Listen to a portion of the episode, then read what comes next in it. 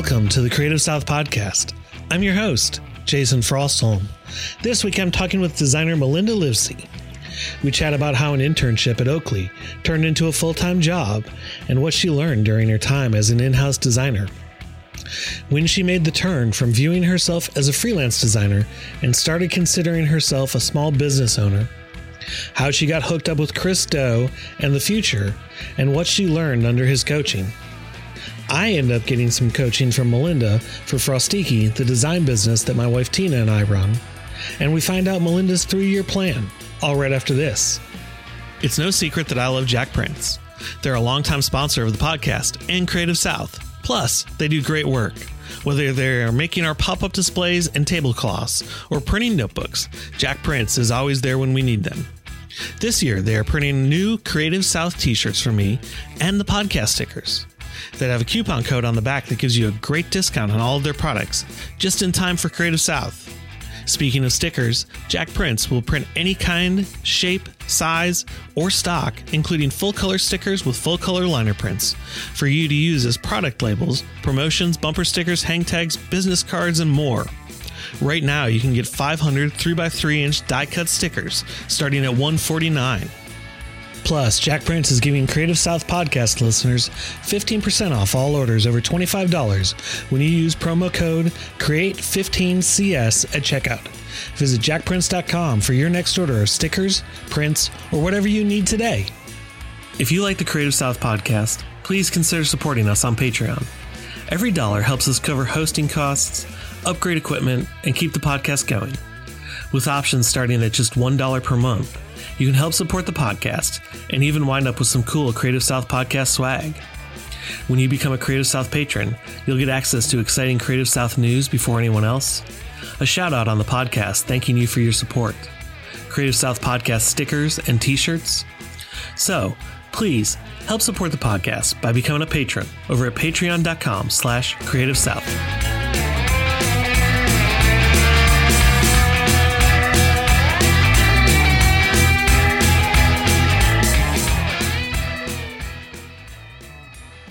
Melinda, thanks for joining me.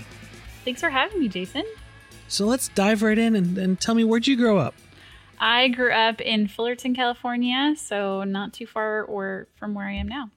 Okay, so you've you've lived in Southern California all your life, pretty much. Yeah, yeah, all my life actually. Gotcha. When you when you were growing up, what were you into? Oh man, I I was into drawing. Um, mm. I also was into piano, making origami things. Um, yeah, making a lot of making. Okay.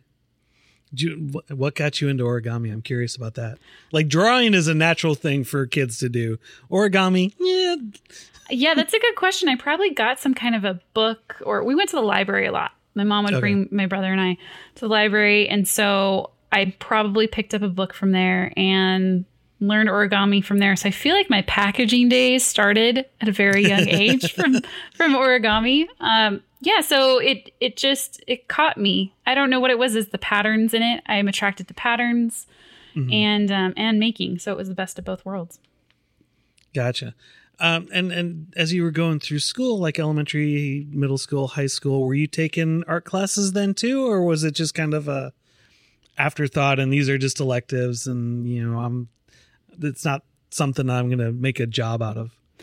Yeah, I th- I think I started taking the classes once I was in high school. Um, come going up to that, I I don't know if I had taken any classes, but I know high school definitely I did take them, and I think it was in high school that I decided that I wanted to do some form of I wanted to have some kind of creativity in my job that I end up with, and so okay. I took the classes knowing that I was going to do something with it and I didn't know exactly what, but I was always drawn to illustration and mm-hmm. um, drawing. And that's really all I knew of in the creative industry is illustration or was mm-hmm. illustration. And so that's what uh, I gravitated towards because I had no idea what design was. So, so you, you gravitate towards that stuff um, kind of naturally. You're really interested in it. When you, when you get out of high school, what do you end up doing? I ended up transferring to or started to go to Cal State Fullerton. Mm-hmm. Um, I just started going there because it was the easy choice. It was local and it was close to home. It was didn't have to move close out. Close to home. It was literally two streets away from my high school. Oh, that is yeah, that's real so close. it's right there, very close to home. And my mom had went there, and it's just it felt like home. So I decided to go there and I started off with an illustration major because, again, I didn't know about design and that's all I mm. knew of what I could make some money at in the creative industry instead of going to fine arts. And so I just uh, went to Cal State Fullerton, majored in in illustration um, until I found design. So if you're majoring in illustration and all that, at what point do you find design?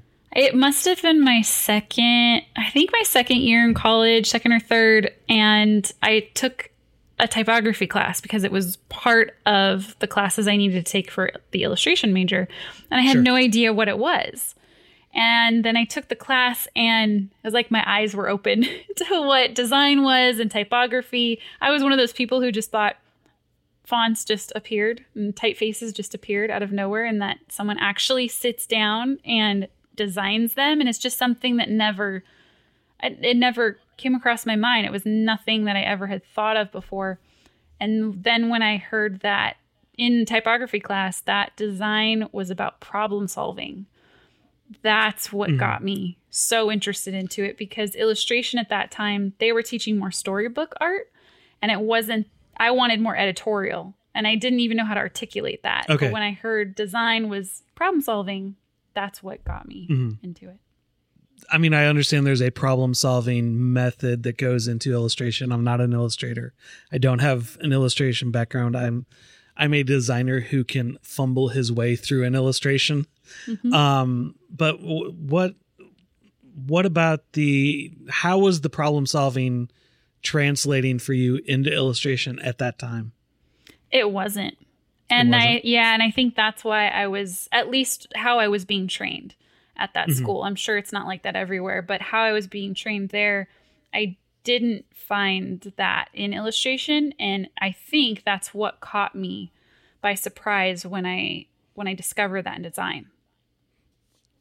So you discover the problem solving stuff, the spark goes off do you switch majors at that point? Do you how how do you progress through school? So at, at cal state fullerton they have emphasis. And so i was emphasizing in illustration. And so i just added graphic design as a second emphasis because mm-hmm. i really like school too.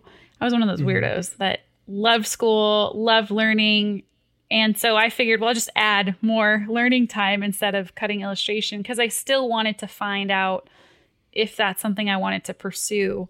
Um, and it wasn't, but you know, you never know until you try. So I just added added more work for myself. essentially. yeah, I, I, believe me, I understand that. Um, when when you when you finally wrap up school, what do you end up doing? How, where do you find yourself? I went to an AIGA portfolio review right before I graduated from college and I from that I got an internship, paid internship at Oakley immediately after graduation. So it was gosh, maybe the next week or two after I graduated, I was starting already in um, the corporate world and getting mm-hmm. paid as an intern and stayed there for quite some time. Gotcha. Yeah. What as your first gig out of school, what looking back on it, what was that like for you? It was so exciting. It was really exciting, especially because at that portfolio review, everyone was saying if you're going to talk to anyone, you need to go talk to the creative director of Oakley. That's the place you mm. want to end up. And so I did, and I left the portfolio review thinking, well, they're not going to hire me because the creative director was had a lot of great constructive criticism, but it was a lot. And so I walked away from there as a student going, well, I guess that's not going to work. And then he called me a week later. And so it was so exciting to have not only an mm-hmm. internship, but a paid one. Because a lot of my friends at that time were getting unpaid internships that were just counting for school credit. And so sure. I landed something that I'm actually getting paid and it's a large company. So it looks great on the resume. Mm-hmm. So I felt like I looked out and and you said that lasted quite a while. Did you that internship transition into an actual full time job? It did. It went from interning to freelancing full time to then being full time there. Um, Mm-hmm. I was there for I think three years, but then I quit to freelance because I wanted to explore the world and see what was out there. And just because when you're an in-house designer too, it's a lot of the same stuff. It's like there's only Oh, so know many ways. Right. Yeah. If you're in-house, you you know that there's only so many ways that you can design for the same exact product over and over and over and over. And so I'm I was thinking, well, I'm young, I'll just quit and explore the world. Well, they hired me a lot for freelance in different departments. And so I got a taste of retail, of doing the retail displays, doing work for PR, um, then doing work in the branding department because I previously was in marketing and advertising graphics department there. And um, and so after working with them a few years as a freelancer as well as having clients on the side i was hired back to be on their branding team. So it's a very small team. They worked on special projects um, product graphics in-store displays and um, out outdoor facades. So anything that was brand related our little team would work on. So then i was there for three more years. So i think in Okay. total i was there seven I want to Sure. say from the time that I graduated. Okay. So, uh, what do you think you learned there? What I mean, because it sounds like you touched a lot of different. You, a, you touched a lot of different departments, but you also touched a lot of different types of projects within the company. Oh gosh, yeah. I I was so thankful for that job because one, it taught me the possibilities. Because I think when mm-hmm. when you come out of college, and if I would have started it somewhere that doesn't have a big budget and they're really small, I wouldn't have seen the possibilities that could have been done with things like product graphics or packaging or just catalogs, photo shoots. They're over a billion dollar company. And so mm-hmm. they have the budget to produce so many amazing things. And and so I learned what how far I could push things. And even with them, we could have pushed farther, I'm sure. But we got Oh, pretty sure. far. And so I, I think it was great for me to see the potential in starting out at such a large company because I can take all of that knowledge. There was knowledge from how how to get things printed, um, to finishing techniques, to how do you run a photo shoot, and learning from the creative directors and the art directors, and coming up with campaigns. And so, yeah, I I did touch a lot of different touch points and um, departments, and so I I tried to glean as much as I could from each. And looking back, I wish I, had, you know, I was young. I wish I would have. I wish I would have taken maybe a few of the creative directors or art directors as mentors and Sure. learned more from them than I did. But Were I mean, were they offering up mentorship for you at that point though? Either? I think if I would have asked, Gotcha. I think they would have been open to that. They're really great. All of them are so talented. So I had, I would have had my pick. Yeah, I mean, I think that's tough for a young designer to ask though, because especially if it's really your first real job out of school, you don't necessarily know that you can ask that. Uh, yeah, So yeah, you're right. And I didn't, and that's why, for whoever's listening here, I I hope that you do ask. yeah, because I mean, that, that- I completely, I can completely relate with you because I never really had that opportunity, and and any mentorship I've gotten, I've had to go out and seek, and I didn't even start doing that until I was close to forty. So, yeah, so it it it it it can be a struggle. After you leave Oakley for the second time, what do you what do you end up doing? Where do you go?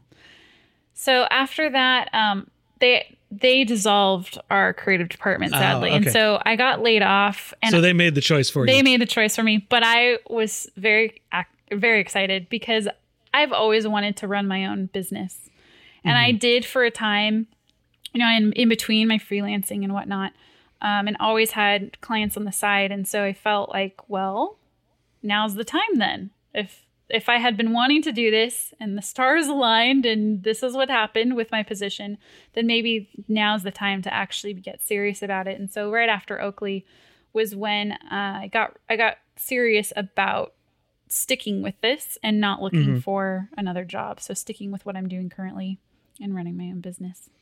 as, as you transition out and you're deciding to turn it into an actual business versus defining yourself as a freelancer and then defining yourself as a business owner, how do you make that transition in your head? When does that happen for you? Oh yeah, I had a there was definitely a transition. I went from from that job I went straight into freelancing, not necessarily even knowing or or having a vision of what my business could look like. And so I stepped straight into being a freelancer. I was on site for a few companies for about Mhm. 6 months. And then about I guess the 6 month mark, I joined a mastermind group that I found on Facebook.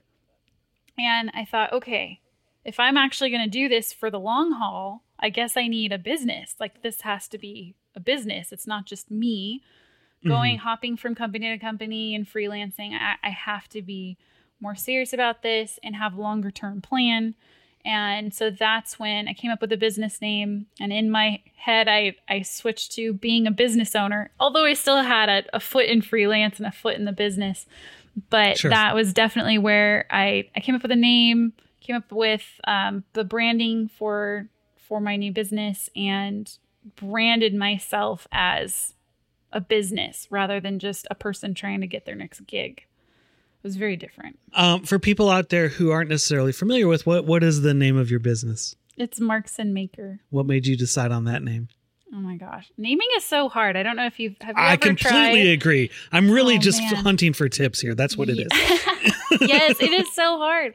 Man, I went through so many names, and the thesaurus was my friend for like three weeks straight. Um, but I came to the name not because of the whiskey, although I keep getting asked that. But I figured the the ideal client for me is someone who has a creative spirit and who possibly is a designer of some sort. So whether that's interior design, maybe they're an architect, um, fashion designer, accessories designer. Somehow there's some creativity in them, and so I would categorize them as a maker in a way. Mhm. And I Okay. consider myself at, at that time was I was a maker as well, and I make marks. And so thinking of like actually having a mark and a brand. And I, I was thinking of the potter who puts his mark in the bottom of Sure. ceramic. So that's kind of where the idea evolved. And that's it just so happens that the whiskey is very close to the name. But oh well, you know, what can you do? You know, I went to high school about 30 minutes away from where they make it. so Really? I can, yeah, I, I can understand. yeah. I, I, and honestly, until you said it, I wasn't even putting those That two makes together. me feel good. I've I've gotten a few comments here and there, like jokesters like to point it out. I'm like, I know, I get it, but Maybe, maybe those jokesters have a drinking problem that they're so readily associating that with. true. Turn it around yeah, on them. I like there that. you I will. Gotcha. So as you're growing, as you're growing the business and and and things are kind of taking off for you, how are you learning the business side of things? Because I don't. That's not something I don't know about you. That's not something I was taught in school. oh no, that's the farthest thing from what I was taught in school. Hundred Sure. percent. I was not taught that at all. I think I learned some of it from other peers who Mhm. were already freelancing, and so we'd pass information from one to the other. Like, do you have a contract? Are we supposed to have a contract? Well, how do we do this? How do we price? And so I learned a lot um, before I even graduated from people who were already ahead of me in freelancing. Sure. But- and the answer is yes. Always have a contract. Yes, yes, always have a contract for sure. Um, but over that time, it was a lot of, gosh, reading books, looking on Google, lots of of googling, and um, asking friends, and then that's where a little over a year and a half ago, I met Chris Do. Who has been my coach since then, and I've learned most of my business knowledge from him. Um, and then even from there, jumping off of what I've learned from him, I I do try now and read a lot more business books than I do design books. And I Sure. think that was the biggest switch. One of the biggest switches for me was instead of concentrating so much on the craft, because I'm at a point now, I'm over 10 years into my career and I can start hiring designers. It's not like I have Mhm. to do all the work. And so, why am I still reading a ton of design books? I can drop those and start learning business. And so, I I've just recently read um, the E Myth and reading things like Work the System, Built to Sell, Mhm. um, business books, like actual Yeah. business book. So that's what I'm trying to. How do you find reading them? Because I struggle with them. I, they, yeah, I a I'm not a big nonfiction reader to begin with, Mm, but when it's something like, and this goes for design books too. Like I, the design books I've read are by people I know. like that's nice of you. You I still don't read that many from people I know. well, and it's it's either from people I know or from people I'm going to be interviewing for the podcast. Mm, yeah. Those are the design books I've read. I have a bunch of design books that are really just more ornamentation Yep. for my bookshelf. but but those and the and the the business books just for me it's just such a struggle. It's it's so boring to me. It's so Mm. dry Yeah. that it's it reminds me of reading a textbook. Yeah, I ha- I like the uh I see business books as more of like the self-help category I don't or like those either. psychology. yeah, so if you're not into psychology books or um yeah, any nonfiction, then that might not be your speed and I could understand that. yeah. Yeah, I'm not into I'm not into fiction at all. I like fiction. I, I don't mind nonfiction as long as it has a good narrative and Yeah. a good story that runs through it. Yeah, and they try. But it's it's hard to get that with Yeah. yeah. I mean, I've read some that do a decent job of that. what's the what's But- the best one that you've read Uh as far as like business related? I'm trying to- it was a Seth Godin book and now I can't remember what the last one I read was. I think it was Purple Cow. But his are like his are tough cuz they're they're essentially his blog that he just Yeah. compiles into a book and then the editor goes through and kind of structures it for him. Yeah. Um and and he's admitted that so I'm not like breaking any secret or criticizing. Yeah. So um that's probably the last one. It's probably Purple Cow. Um and then the last design book I read um was Draplin's book. Um Oh. and then I'm looking forward to Jon Contino has a book coming out in October, I think. What's that So- going to be? I don't know him. Um, he's out of New York. He's done a bunch of stuff. Um, if you if you just look up Contino, he's you'll find him, it's, Oh. and it's spelled like you would think it would be spelled. um, but yeah, he's he's he's fun. He's got a lot of personality. He's a very good storyteller. So I'm looking forward to reading his book. If you can find any of his talks that he's given online, it's it's well worth it. It's very entertaining. Oh, I will. I will. Yeah. Yeah, the business books, they try. I know some of them really try to, I think they force a narrative sometimes. Like, just give me the Mhm. information. I just need the steps so I know what to do. You don't have to convince me of anything, but they, they're really trying to change your mindset through the whole thing Mhm. is to get you thinking in a certain way so that you can apply whatever it is that they're teaching. But again, I, I like those kinds of things. So I think it's a lot easier for me. Sure. Maybe I'm just too stubborn to change. Maybe that's why I was struggling. Maybe. So, um, well, since you mentioned it and you brought it up, I, I do want to talk to you about talk to you about the work you've done with Chris and and, and how you got hooked up with him and how you discovered. I'm assuming you discovered him through the Futur, Mhm. probably online at you know with one of the YouTube videos or something. But how did you get connected with him? Oh gosh. So I I started teaching an online e-course called Prelance about 2 years ago. Oh, And okay. one of the beta students cuz I ran a, a beta test run just to make sure Sure. everything was okay. One of Smart the idea. students brought in his video, Chris's video on how to charge more for a logo, which I think went viral and it's in the Oh millions yeah, yeah, of yeah. views It's yeah. he was saying how he charges 18,000 for a logo and so the student had posted it and said, "Well, this guy's talking about how to price a logo, but I still don't know how to do it." And so I was like, "Oh, really? Well, who's this guy?" Cuz I had never heard of Chris before. Ah. I'm like, "Oh, this guy is talking like he knows what he's talking No, about." they're one of Oh, those this guys. one. Thinks he knows everything. Exactly. So I watched the video and was like, whatever. And I, I forgot about it. So about six to eight months later, I came across more of his stuff because he just won't leave us alone. You know, he just keeps posting and posting. I think I might have come across him again on YouTube and Facebook. But then Mhm. I saw, oh, he has really good content. I was learning Mhm. a lot from him.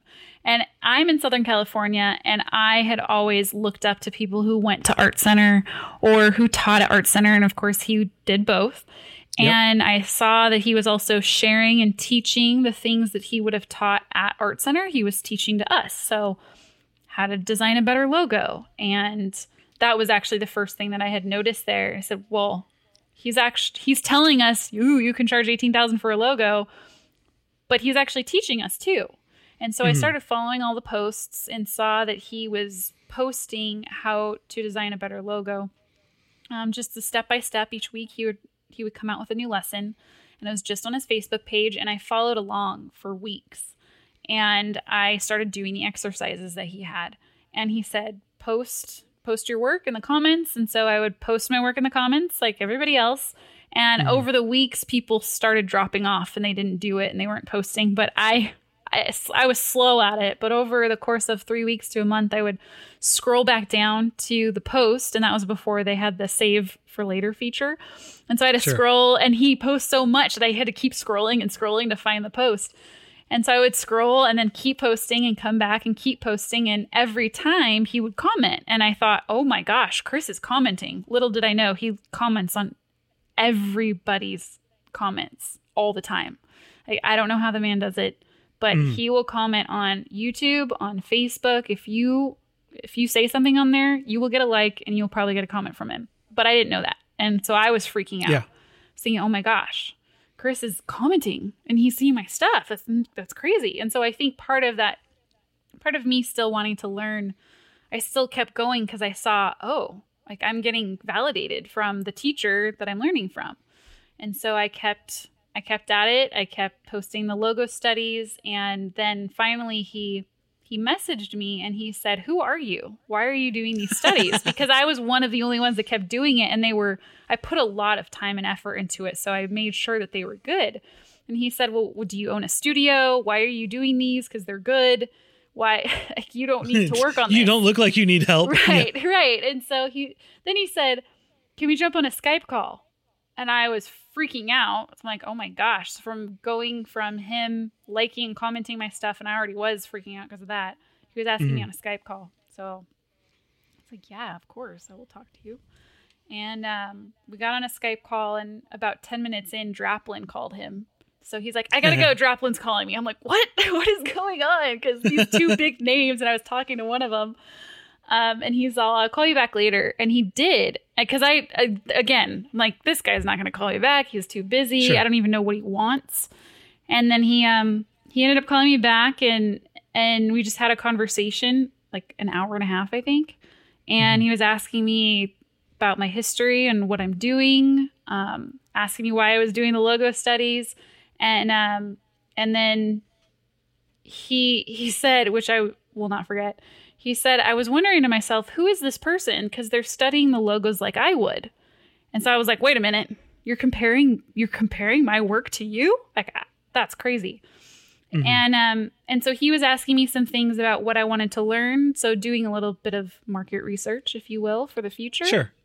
um, asked me what I wanted to learn, gave me some free coaching, super generous with that.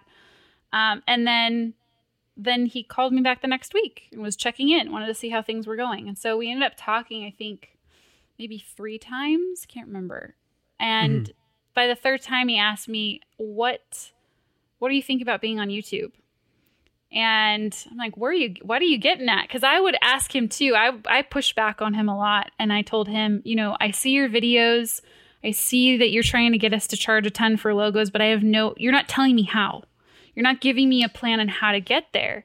And and he and I asked a lot of questions about how to do that and he goes, "Oh, I thought everyone knew this." Or I thought everyone knew what you just asked. I said, "No, I wouldn't be asking that if I knew." And he realized I was asking questions that he didn't know he should even answer. And Sure. so that's when it came to the point where he asked me about being on YouTube and coming on as a co-host because I had a different perspective that he didn't even know he should be addressing certain things that I was bringing up. Mhm. And so that's how the whole the whole thing started. So I was originally going to go on as a co-host, not necessarily being coached. Um, Mhm. It turned into coaching, but I got a ton of value out of it, and it seems like a lot of the audience did too.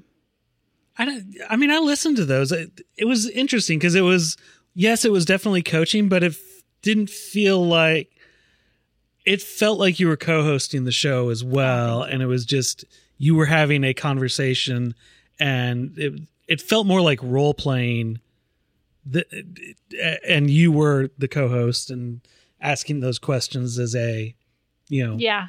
set him up so he can help answer it and it, it didn't feel i mean it didn't feel forced either though it it, it felt very natural so i i thought it was really good um I was trying to think i watched two of them and then i listened to a couple of them as well hmm so you did you did a total of four that i'm aware of Oh sure gosh, you- I was on there. no you did like eight didn't you Yeah, I did eight in the summer. So last summer I did eight, Yeah. and then I was on I think a few times with Rebecca.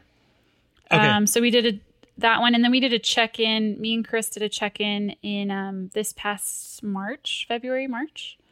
I missed that one So that was where I came in, and I had a ton of progress, and so Mhm. I was sharing about the progress, and um, there was a big difference between Melinda last summer on the show and Melinda this year. I was the, the chemistry between me and Chris too. It was so different this year. Like Mhm. we were joking around and I was really comfortable on camera versus when I first got there, I was freaked out. Like there were three cameras in the room. There were a couple camera guys. There it was him. like meeting him too. is He's very intimidating. Sure. He's for for me when I 1st Mhm. met him. And he was so serious. oh no when i when i talk to him yeah he's Yeah. he's very yeah he's very serious very dry yeah um but you can tell he cares so it's it's that weird dichotomy there so He's very yeah, he's like art school. He's very art Mhm. school. It's what I think of when I think that very rigid. mm-hmm. They push you and to your limits. But yeah. yeah, Yeah. I, I he I think he would make a good uh, Bauhaus instructor. Oh, for He has that- sure. He has that mentality. Yes, he does. And I sat down with him right before we filmed the first one, he Mhm. sat down with me. He goes, You need a new picture. You need to be looking straight at the camera. It needs to be black and white. You also have to redo your entire LinkedIn summary. I was like, Oh, nice to meet you as well. Like it was just this laundry list of things he, he needed Instead of to do. hey, it's great to finally meet you in person. Yeah, the social. Wow. I was like freaked out. Well, oh my gosh. I just, I, okay. Yes, I will do it. Had it done. Straight to the point. All right. Straight to the point. so so through your progress of working with him and coaching him and and doing all the videos um, that you did where you're you're getting the coaching live in front of everybody what was the biggest thing that you learned Uh, from the experience. yeah from the experience Oh my gosh. I feel like I learned so much, but the one of the biggest things was just just do it. Like whatever it is that freaks you out, if you want to start growing, if you want to start moving forward, just start. Like just Mhm. take the step forward. Like with him, I had to just say yes to the opportunity and I had to go there and just Sure. take the next step. And I used to shy away from stuff like that. Like I would Mhm. not find myself. you weren't a risk taker No, I like risk taker is the farthest thing from. Well, not the farthest because I guess running your own business is fairly risky. sure But besides that, um, I was not a risk taker, so it really Gotcha. taught me to step out. Gotcha. As you know, business wise, how do you how much did you change during that period? like hun- 180 degrees. I changed so much. My mentality, my um, my mindset of just being the order taker, and I've said this a lot, like in interviews and um, blogs I've written, just how I came to Chris and I was frustrated and I couldn't see ahead of me. Like I couldn't Mhm. even plan ahead of me because all I could see was I had a ton of work that wasn't fun and I was an order taker. I was being pushed around. I didn't know how to get out from under that. And I didn't know how to help my clients more. And it was frustrating. And so working with him, it opened my eyes to the possibilities. And I started um, offering strategy, which I wasn't doing before. And very, I offer now, it's a much more interactive, collaborative experience with my client than them just hiring me to execute something. And so I'm I'm there to extract from them the essence of their brand and to to really work with them rather than just mm-hmm. being the hired hand because that's what I was all the time. So now I don't consider myself that at all. Gotcha. How did your process evolve through this? I um I used to use a questionnaire. So I was very much not wanting to get on phone calls with clients if I could avoid it, um, having the least amount of communication with them, which isn't good or helpful when you're trying to design for them. And so No. I had um I had a questionnaire and I had a, a pretty tight process. So when someone contacted me, we'd figure out all the logistics, sign the contract, invoice, and then they'd go straight to um, the questionnaire. And so I gave them homework. And then I would check in with them and maybe dig a little deeper for a couple of the questions that I was unclear on. And then I would design. Um, so now, so I, I only offered brand identity at that time. And then Sure. small design stuff too, I would do. Sure. And then now I am trying to structure it where most all of my clients that come to me are coming to me for larger initiatives. So they're trying mm-hmm. to do something big in their business. Either it's a rebrand or they're starting a company and they're coming to me for things like strategy, things like finding out what their story is, what their unique selling proposition is. Um, so my process has changed from just being the logo designer and identity designer with a questionnaire to to now strategy. So I facilitate um, an in person workshop with them, and then I help them decide and uncover what deliverables make sense for that brand or that initiative they're trying to do. Speaking of strategy, how did you how did you learn how to communicate with your clients?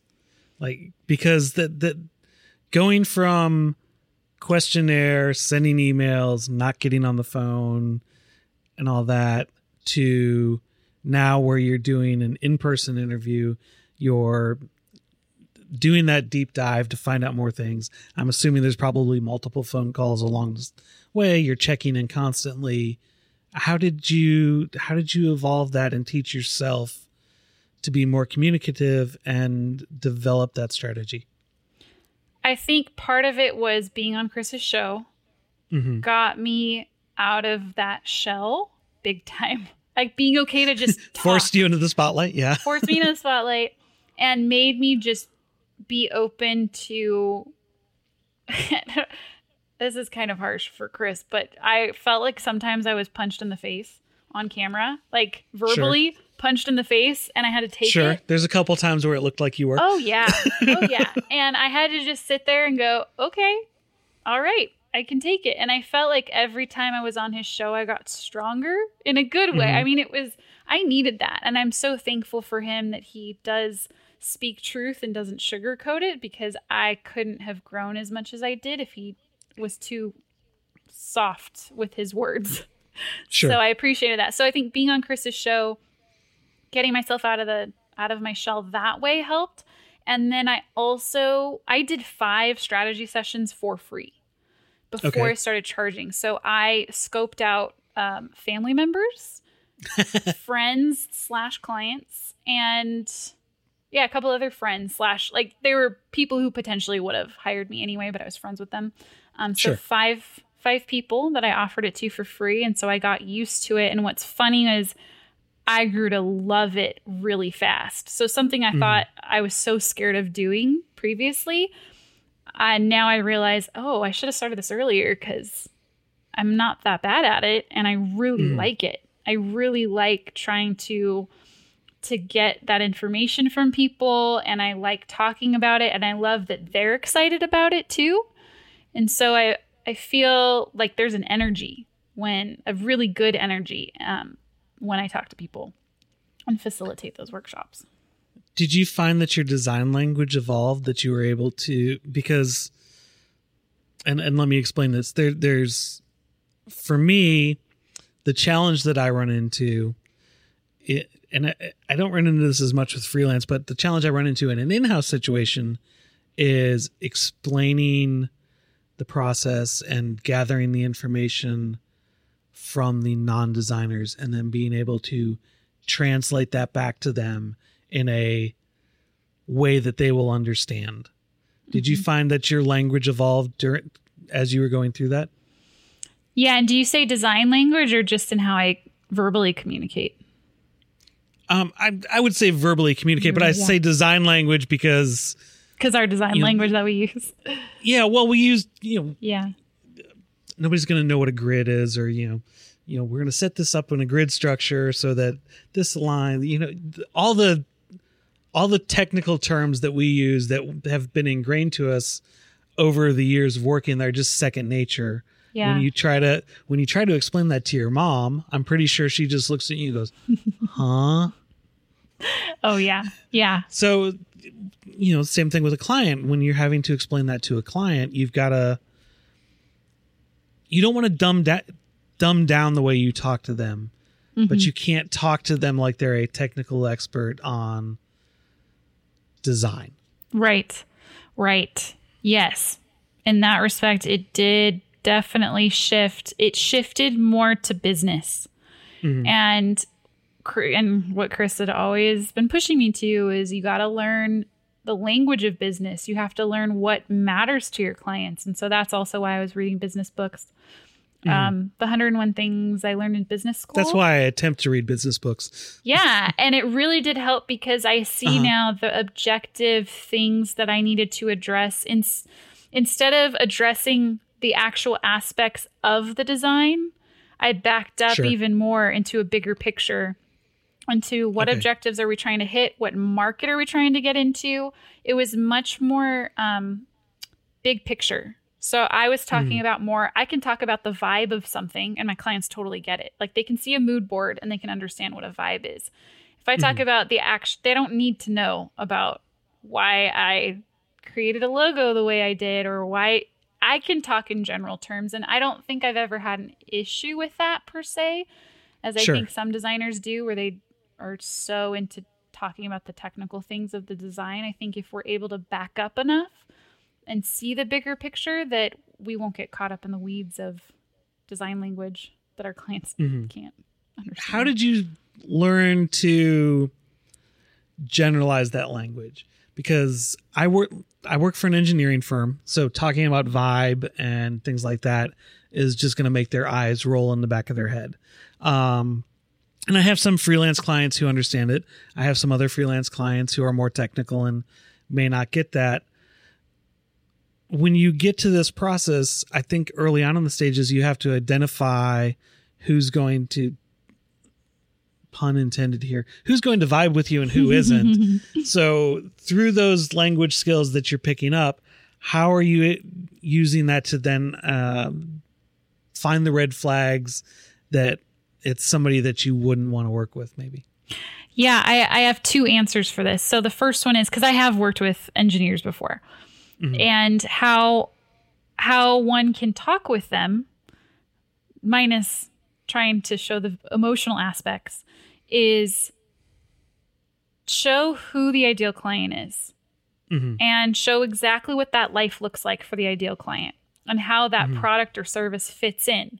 And if you can show enough examples of that. And so you don't have to talk about vibe. You can just say, hey, this is what they see and hear and taste and smell in their daily life.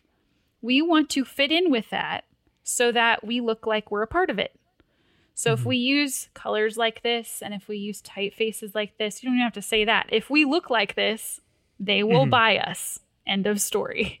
So it's going big picture that way and Sure. showing as many objective things as possible to say this is why it needs to be this way because it needs to fit in and the more it looks like this the more it will and the more they'll buy so mm-hmm. that's how i would address it in that situation now how i sniff out those people ahead of time i target more of the lifestyle brands so like i had Sure. mentioned the creative entrepreneurs and i do that in the work that I show. So if you look at my work, generally speaking, it's I do work for bloggers. I've done work for photographers, um, for fashion brands. So the work that I show attracts the people that end up coming to me. Once Sure. in a great while, I'll have ones that slips through, but usually I can even tell if the industry. If the industry is more tech, I don't. I don't normally take on tech clients because they are more um, like that. like there's a lot of software engineers and Yeah. engineers in general. Um, not as many creatives, but if they're more in the design realm, creative entrepreneurs, then that's usually how I can tell. And a lot of times they'll come to me and say, I loved your work. I want something Mm. like that. And th- I love those clients because they know what they're going to get from me because they've already seen it and Sure. and they it resonated with them somehow. So that's how I Sure. can tell. That makes sense. I'm I'm curious about how when you get the clients who upfront meet all of the criteria of who you'd want to work with, how you then determine is this individual client not based on their industry, not based on what they do, but based on who I'm going to have to work with for them. Are they the right fit? So as far as personality, Yeah, yeah. ah, that's a good one. Um, Because I mean, there, for lack of a better term, there's some really good bullshit out out there. well, that- I've had the luxury of not working with a lot of those. Yes, yeah. So I, I have, I have two. I'm just, you know, Yeah, um a lot of my clients come from referrals. Like okay, a very very high percentage. And that doesn't mean that I shouldn't do any social media or that all that helps. It helps validate me to my already existing network. And so from my existing network, I get tons of referrals and I have a really solid network. I have great mm-hmm. friends who I like a lot. And so the people they refer to me are similar to them. So if you have really good friends, most likely they'll have really good friends. And I know that's not always the case. Like you said, there's a lot of bullshitters out there. But sure, sure. I have had the luxury of not meeting those people. And most everyone that I really have not had that I can think of, I haven't had a nightmare client that that I that was horrible. You know, I've had things that just didn't wasn't a good fit, but Yeah. never had a I mean, ha- one. have you run into, you know, when you have an initial meeting with someone who say they're a photographer, and you know you're you're going along, and it's it's still early on before you even do any work, and you know, first couple meetings seem great, but there's something that you can't put your finger on that just nags at you of. "I'm Not sure what it is, but uh, you know, sticks the little hairs up on the back of your neck. Um, ha- have you run into that situation? Uh, yes. And those people I usually don't take on. And that's usually people who can't answer the questions I ask in the initial meeting. Okay. So whether or not that's um like what their vision is for their business. If they don't have one that they're able to articulate, then that to me raises a red flag because they're not to me there's not headed anywhere then. And if you're not headed Mhm. anywhere, then you have no processes to get there. So then Mhm. you probably are in utter chaos because I've been there. I know what chaos looks like. And I know what it is to also have a vision of where you want your business to go and then be structuring your business towards that. And so that's a big one. If if I ask um I don't know if you've read have you read Blair Enns and Win Without Pitching or Pricing Creativity? uh, I literally just bought it, so I have not read it. Yeah. so he talks about in Pricing Creativity the three year question. I don't have that one. I've got one Okay. without pitching. And um, and I know this is from somebody else too. I think he stole it from somebody else. But the three year question is asking the business owner if we're sitting down a coffee in three years, and you you're so excited about what has happened in your business, tell me what that is. So it's getting your client or per, your potential client to think ahead three years. Mm-hmm. And then to tell you what their vision is really of what has happened in their business. And some people literally cannot do that. Like they have mm-hmm. no clue and they couldn't explain that to you. And those are the ones that I get scared to work with because I'm like, Sure. well, you're not headed anywhere then if you can't articulate that. So that's a big one. Okay. Yeah, most of my most of my red flag clients have either been can't really describe and that or they're clients that early on just rapidly start changing the scope of work of what they came to me for. Mm-hmm. It's Or the ASAP, the ASAP clients, like, well, I need this tomorrow. It's like, well, okay, I'll go refer you to somebody else, but that's not me. yeah, no. Yeah, those ones I I turn down Yeah. almost right. If it's a really quick turnaround, I'm just like mm, no. Even if even if I am not busy enough where I could take it on. It's just if you're expecting me to jump through hoops for you, Mm-hmm. then I don't think I want to work with you because I, I'm, I'm not a I'm not a beck and call designer. Right. I'm Right. yeah I you know That's the other thing. I had one that I turned down that he wanted me to adhere to his process. And so I Oh, yeah. I um outlined and I, he also had went to art school. There's always those ones too. If they've went to art school but then never practiced and they went on to another industry, Sure. I've realized those ones are there's always something in there because they think they know what's going on and they want to tell you what to do, but then they don't. Mm-hmm. So he, um, I had told him, well, this is how I work. This is the process. And then he replied back with, no, this is how I'd like to do it. And he had literally how many revisions and how many sketches he wanted to see before it was approved. And I'm thinking, I don't even, at that point, I was not even showing sketches. I was showing renderings and vectorized logos. I'm not like, I'm not showing you my sketchbook. That's not how I work. And so he had given me that process. I'm like, that's no, no. So if they're Oh, not no, going to come into my process, no, no deal.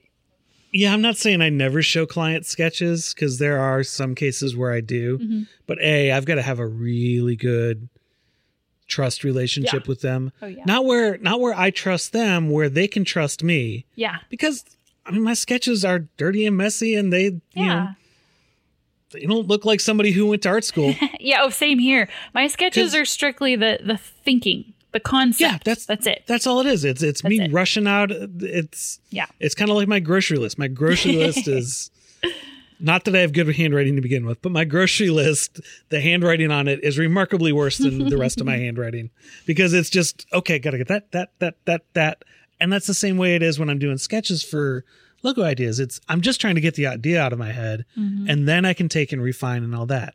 So unless unless it's a client I really trust, I don't show sketches Mm-hmm. and and I- and I've got to know that they've got complete trust in me, and I've done a lot of work for them, where they know uh, when I they see this, it's going to turn out fine. Mm-hmm. Exactly. Because otherwise, it's just going to scare people off. Oh yeah, that's why I would never show them. Like, no, you can't see my sketches. Because yeah, exactly what you said. It's not for the public to see. Yeah, yeah. Well, it's funny because, um, I guess this was about five years ago now. I was in a workshop, and it was at a conference, and there were a lot of fairly prominent designers in that and that's not me talking about like i'm good enough to be in the workshop. It was literally an all access workshop. There were plenty of people who were on my level some who were worse but there were also a lot of people in there who were remarkably better and i was just you know in awe of them. Mhm. but everybody had there was a couple exercises and one of the exercises was you have five minutes to sketch out your idea for this logo for and they gave there was no brief. It was just the name of a company. So you know everybody comes back and there's there's some that from designers nobody's heard of before that are just incredible. And you're like how the hell did you do that in five minutes? Mhm. and then they get to all the big name designers that I'm just like in awe of, and they're throwing their sketches up, and I'm like, I can draw better than that. that that makes me feel good. yeah. So it was, you know, it's one of those things. It's like, well, if they're drawing like that, then what am I worried about of my process? It's whatever works for you is what works for you. But Yeah. yeah, I mean, I'll compromise on my process a little bit, but not much. Yeah. Yeah. If I have to maybe because of clients' needs, if we have to alter something a little bit, okay. But I'm not Yeah. taking on someone else's process completely No. and ditching mine. Like, no, no, No. that doesn't work like that. I only And- had that happen it- once. That's it. Yeah. And if I'm compromising my process, believe me, they're paying for it too. Oh yeah. like and that that i mean that literally took me until really this past year to figure out like That's good. well if you're changing the way that you do something you know then you need to charge for that because Yeah. that's going to take you more time Yeah. Oh yeah, because you, yeah, and that's what a process helps you not have to make decisions and and waste time. So streamlining a process makes you uber efficient. So the second that you do anything and tweak it or change it because of someone, then you're exactly right. The time goes up, which the cost goes up as well. Mm-hmm. i'm i'm curious speaking of process do you have like a written process that you go over with with your clients? I I have one currently for strategy. So Okay. when I so for brand strategy because that's the thing that gets my clients in the door and I, again, I'm in the midst of of reading all the business books, and all of them are, like, are like you have to document your processes and you have to have them all streamlined and blah blah blah. So I'm in the midst of documenting all processes in my business, but currently I do have strategy outlined, and so I go over mm-hmm. that with a client so they know what to expect, and and it's really easy then to get them on board with it because they know what to expect, and it's not just this weird thing like especially strategy. strategy is so vague that Yeah. I need something concrete. Like this is what happens in week one. This is what happens in week two, and so on. This is what you get I need I yeah, I need that. Strategy is the hard one for me to sell because I just I haven't found my way in. I haven't found out my way to ask. yeah. Um and, and I'm still not sure how to do that, but Have you tried? uh not not much. I, I mean I've done it with a couple clients, but they were clients that I had ex- Mm. had existing relationships with and I knew them and I knew their business fairly well. Yeah. So Did they not go for it?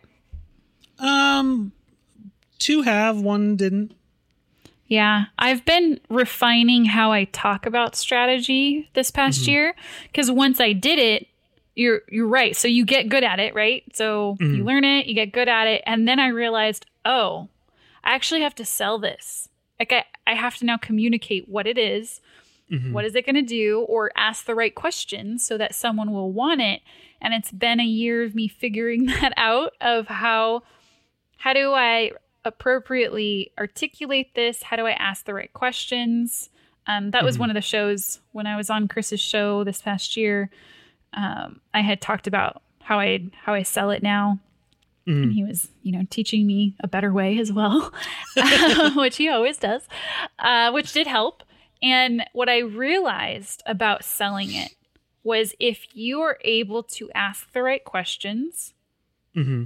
The client will be on board and you barely have to say anything about it. So I, the last one I closed um, was 10,000 for Oh, strategy. that's not bad. Not bad at all. So from going from zero, from going No, I was- questionnaire. I know. was say I was Yeah. saying that when the oh that's actually really the Yeah. sarcasm Oh, behind no, it. I not it. bad. Yeah. Yeah. yeah, but I went from going free for the questionnaire to to 10,000 and funny enough the way I closed it was I just Mhm. asked questions. And I believe I asked that 3-year question and the client was so into his vision that he went on for about 20 minutes Oh, wow. about his vision and I I maybe asked follow-up questions or deeper like getting to really know what it was that he wanted to do. Sure. And by the end of it, he goes, I feel really good about this.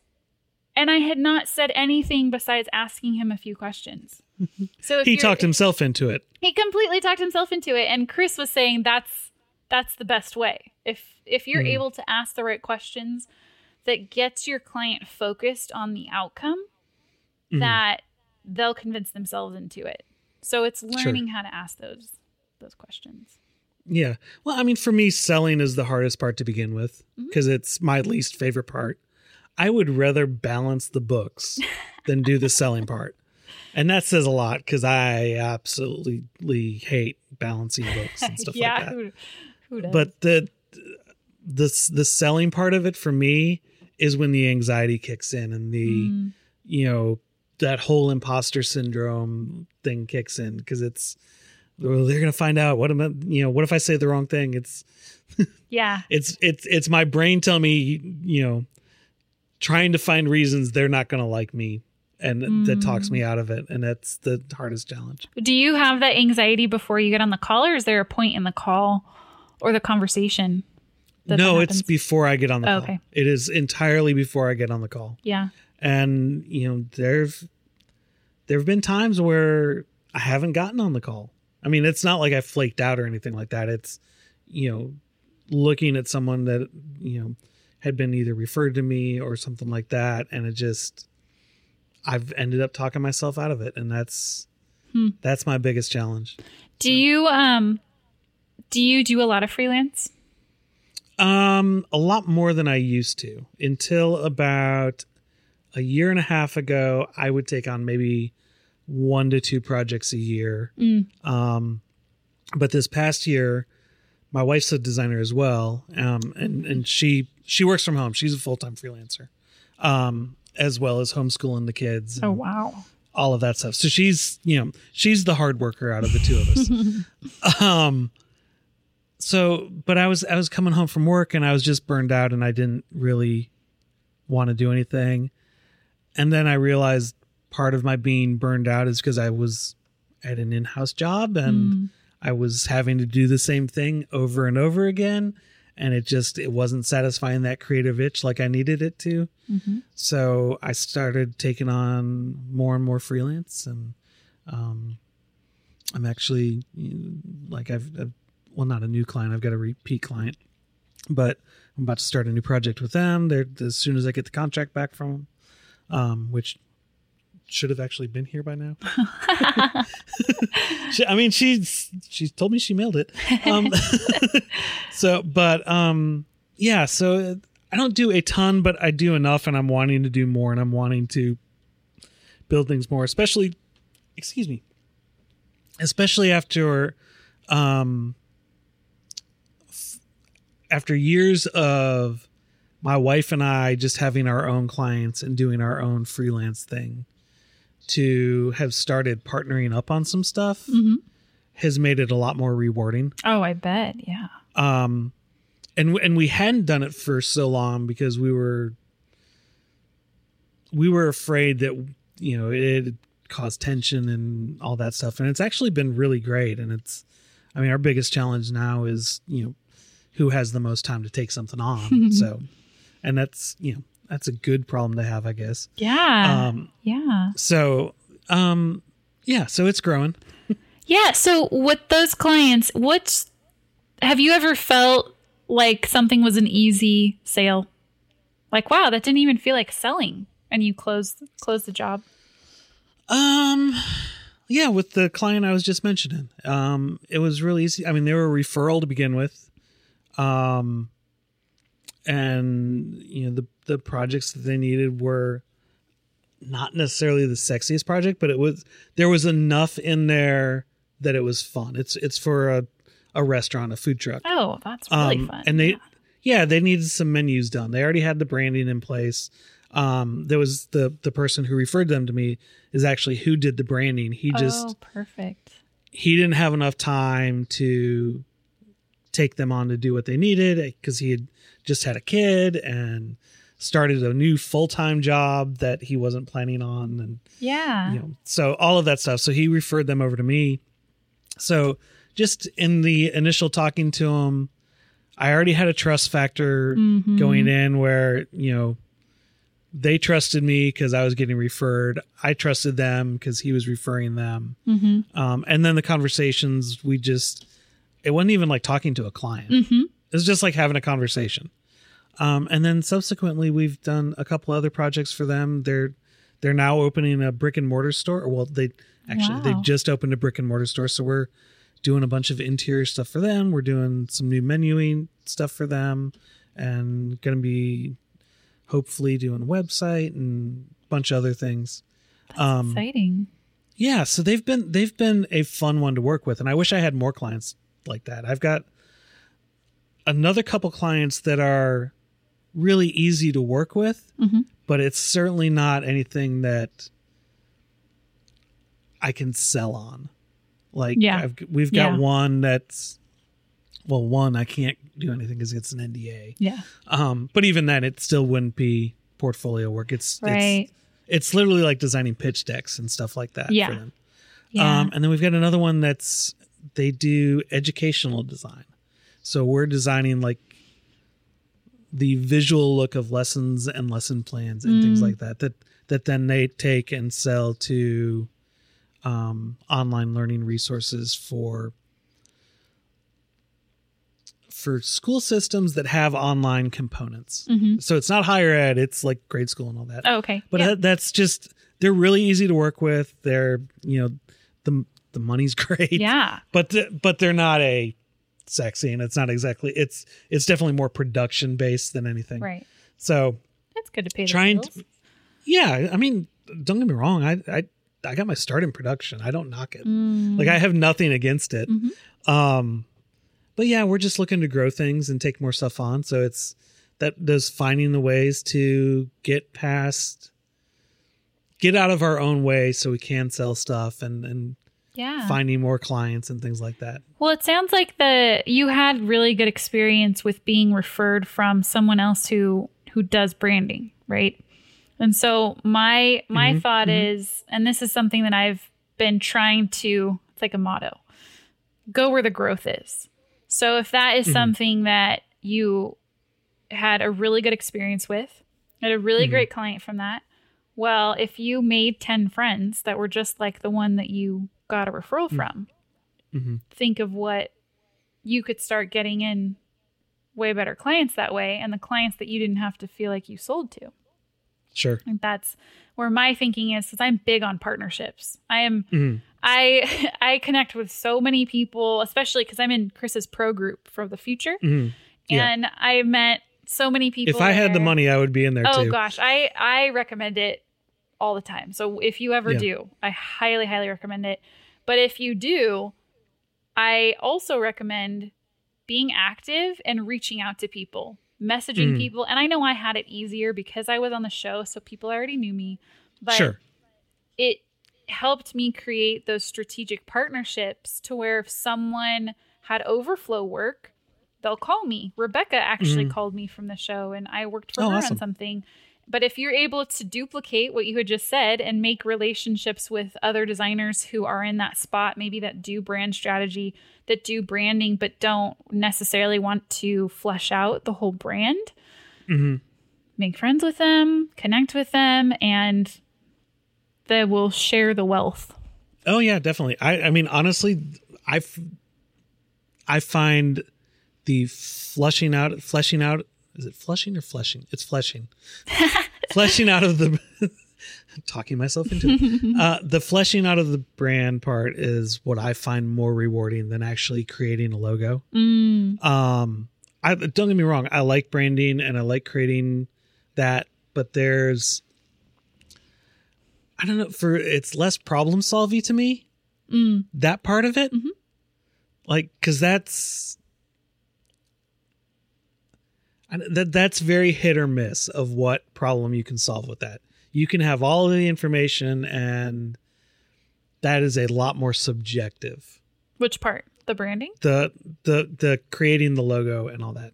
For me, Right. I feel that's a lot more subjective, Right.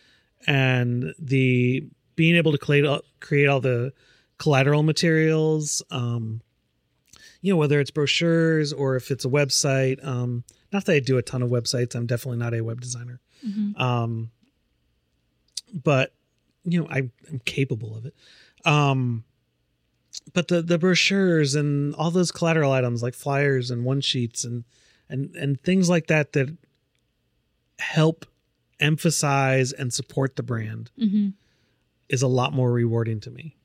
Well, But the creating of it, not the you like I would want to hire someone like you or pass Oh, really? on or refer because I hate that stuff. Like Really?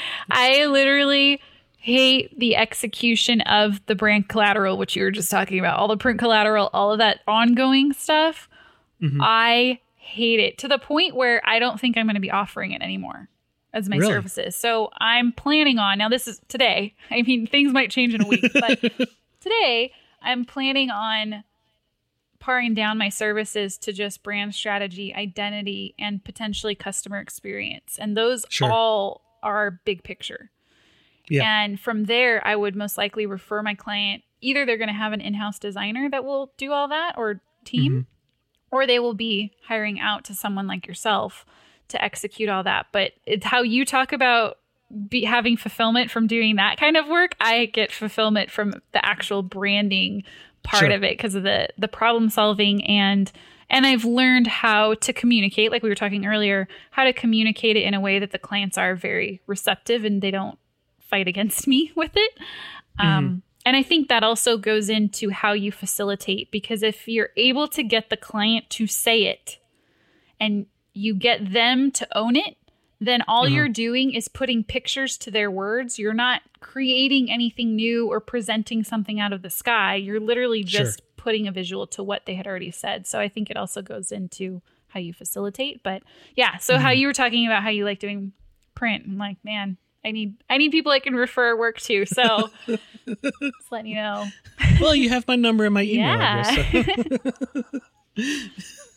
so well you know, we're we we got off track there for we a long time and started talking about me but um i'm i'm curious as we're as we're kind of wrapping up here you know, well what's your three year plan if three years from now i'm coming to talk to you what what have, oh, you're what pulling you my into? own my own stuff on me. You are. Well, you're lucky because I just wrote this out uh, after reading the e-myth. Um, I after meeting with a few people recently and hearing about their businesses because I was very lost still about mm-hmm. what my vision was, and I even talked to Chris. I said I don't know what my vision is, and I don't know what it should be. But as I've been talking to people, I've realized that I want a small consultancy and I okay. want to be an expert. I want to be an expert at brand strategy. So in the next three years, I have a lofty goal of hitting a million dollars with Marks and Maker mm-hmm. to have, and I know the person I would be hiring, um, to have a designer on staff. So mm-hmm. I would be doing the brand strategy. This designer would be doing all of the brand identity. Mm-hmm. Um, and then I most likely would be partnering with a marketing consultant for the customer experience side and then referring out having strategic partnerships so referring out to the same vendors every time so a web company that i have um, a connection with mm-hmm. and then i would be referring out to them i do not want to do websites at all mm-hmm. so i want to do big picture so i can't blame you yeah so that's uh that and then referring out for what we were talking about day-to-day design but getting to the million dollar mark by three years and being the expert at brand strategy and branding in in general. Awesome. In the immediate future that you can talk about, what do you have coming up? That I can talk about. Um, I am branding. I'm currently working on some branding for a development company, which uh-huh. is very exciting extremely exciting. So that, um, and then I'm also going to be back on Chris's show. Oh, awesome. So I'll be back as a co host um, on his show, hopefully more frequently than I was before, and staying on longer than I was because I had learned so much that I needed to put it in practice. And so I, that's why mm-hmm. I took some time off. But now I'm ready to go back. And then I also might be starting another YouTube show as well. So, Very cool. Yeah, I got some stuff going, stuff brewing. Yeah.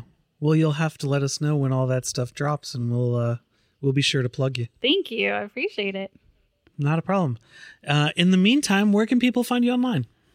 Oh, they can find me a lot of places. Uh, if you look up Melinda Livsey on uh, Instagram, Facebook, Twitter, and then Marks and Maker, the same. And also, I'm at Prelance, P R E hyphen Lance.com. Mm-hmm. Um, Prelance on Instagram, but it has a period instead of a dash or hyphen. Mm-hmm. On yeah, so Prelance, Marks and Maker, and Melinda Livsey. Awesome, and we'll link to all this stuff in the show notes so people don't have to try to remember it. Yes, thank you. Perfect. Well, Melinda, thank you so much for taking the time to chat with me and and for giving me your advice uh, there at the end. I I really appreciate that. I'm gonna talk to my wife about that and try to put some stuff in practice. Awesome. Yeah. And, well, thank uh, you for having and, me.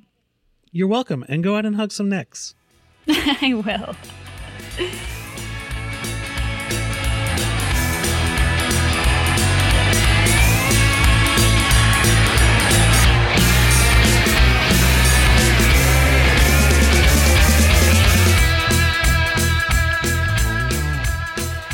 You can find out more about Melinda on Twitter at Melinda Livsey underscore.